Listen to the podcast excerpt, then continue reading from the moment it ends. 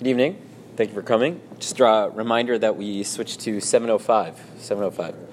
Uh, we've been talking about uh, a person who is sitting down at a bread meal and certain foods that would come out during the meal, which may or may not demand their own bracha rishona. So we've talked about Fruits, fruits typically are going to need a bracha rishona. They're going to need their own uh, opening bracha, but they would not need their own concluding bracha. We'd be able to rely on birkat hamazon, on benching for that.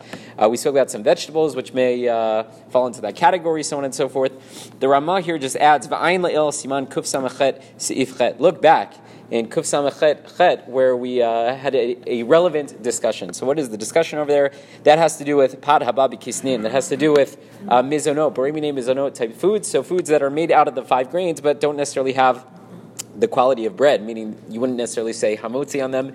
Uh, so, what would be the status of those types of foods when they come out within the context of a meal? So, here it's actually a little bit easier to navigate for the most part because we said uh, it's possible that a lot of these foods may even have the status of bread depending on how they're made, but let's say they didn't, right? So uh, we, we, gave different uh, definitions back then as to what this parababa kisnin is, right? Whether it's a food that has some sort of pocket with something filled inside of it, whether it's something which is very thin, which is something which is uh, made uh, to be very sweet, whatever the case is, if something comes out in uh, our meal, which is a borei mizonot type food. So typically we're going to be okay. We're not going to require a bracha rishona because they're going to be considered meal type food. So for example, right, the classic Israeli, everyone says the classic Israeli food is falafel. It's not falafel. It's burekas, right? You know I'm right. You know I'm right. Okay, fine. Right? So the bureka comes out. So do I need to make a bracha? No, because that's going to be considered a meal type food, and we know that plenty of people, and I spent many nights in yeshiva like this, that was the meal. The meal is the bureka. So certainly if it comes within the context of a bread meal, it would not demand its own bracha, and certainly if it had some sort of meat in it, if it had some sort of cheese, which are all examples of things which we said would not demand their own bracha, the same would be true over there. Certainly if... Um, if there's some sort of kugel, right? All these are considered meal type foods. The place where it's going to get a little bit interesting is what happens if it comes at the end of the meal. We'll have, we'll get into this, uh, God willing, a little bit later as well. But if it comes at the end of the meal, let's say, for example, as a dessert, right? So they bring out uh, cookies or cake, right?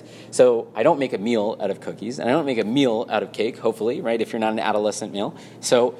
So, does that demand its own bracha or not? So, again, one of the distinctions that we made is is this uh, food that I'm eating, is it for the purpose of sviyah, to fill myself up? Is it a meal type food? Or is it likinuach? It's something which tastes good, uh, something which I'm going to enjoy at the end of the meal. So for the most part, and again, we'll develop this a little bit uh, further later on and we'll get into some of the wrinkles, but for the most part, even uh, mizonot type foods, if they come at the end of the meal, if I'm eating it for the purpose of kinuach, it's a dessert, so then they will demand their own bracha. And I will have to say, boremi mizonot on the cookies that I'm going to eat or the cake that I am going to eat. So it's not just going to be fruits that that come in the middle of the meal or your random raw vegetables. But even these types of foods at the end of the meal is something to consider that they are going to demand their own bracha. For the most part, desserts in general, whatever the bracha is going to be, like we said, they were likely going to demand their own bracha. So again, we'll get there when we get there, but I just want to make sure that we covered all these different categories before we uh, move on. Uh, within the context of the meal, it's hard to come up with a case where uh, a boremi mizonot food would demand its own bracha. I'm sure we could come up with one.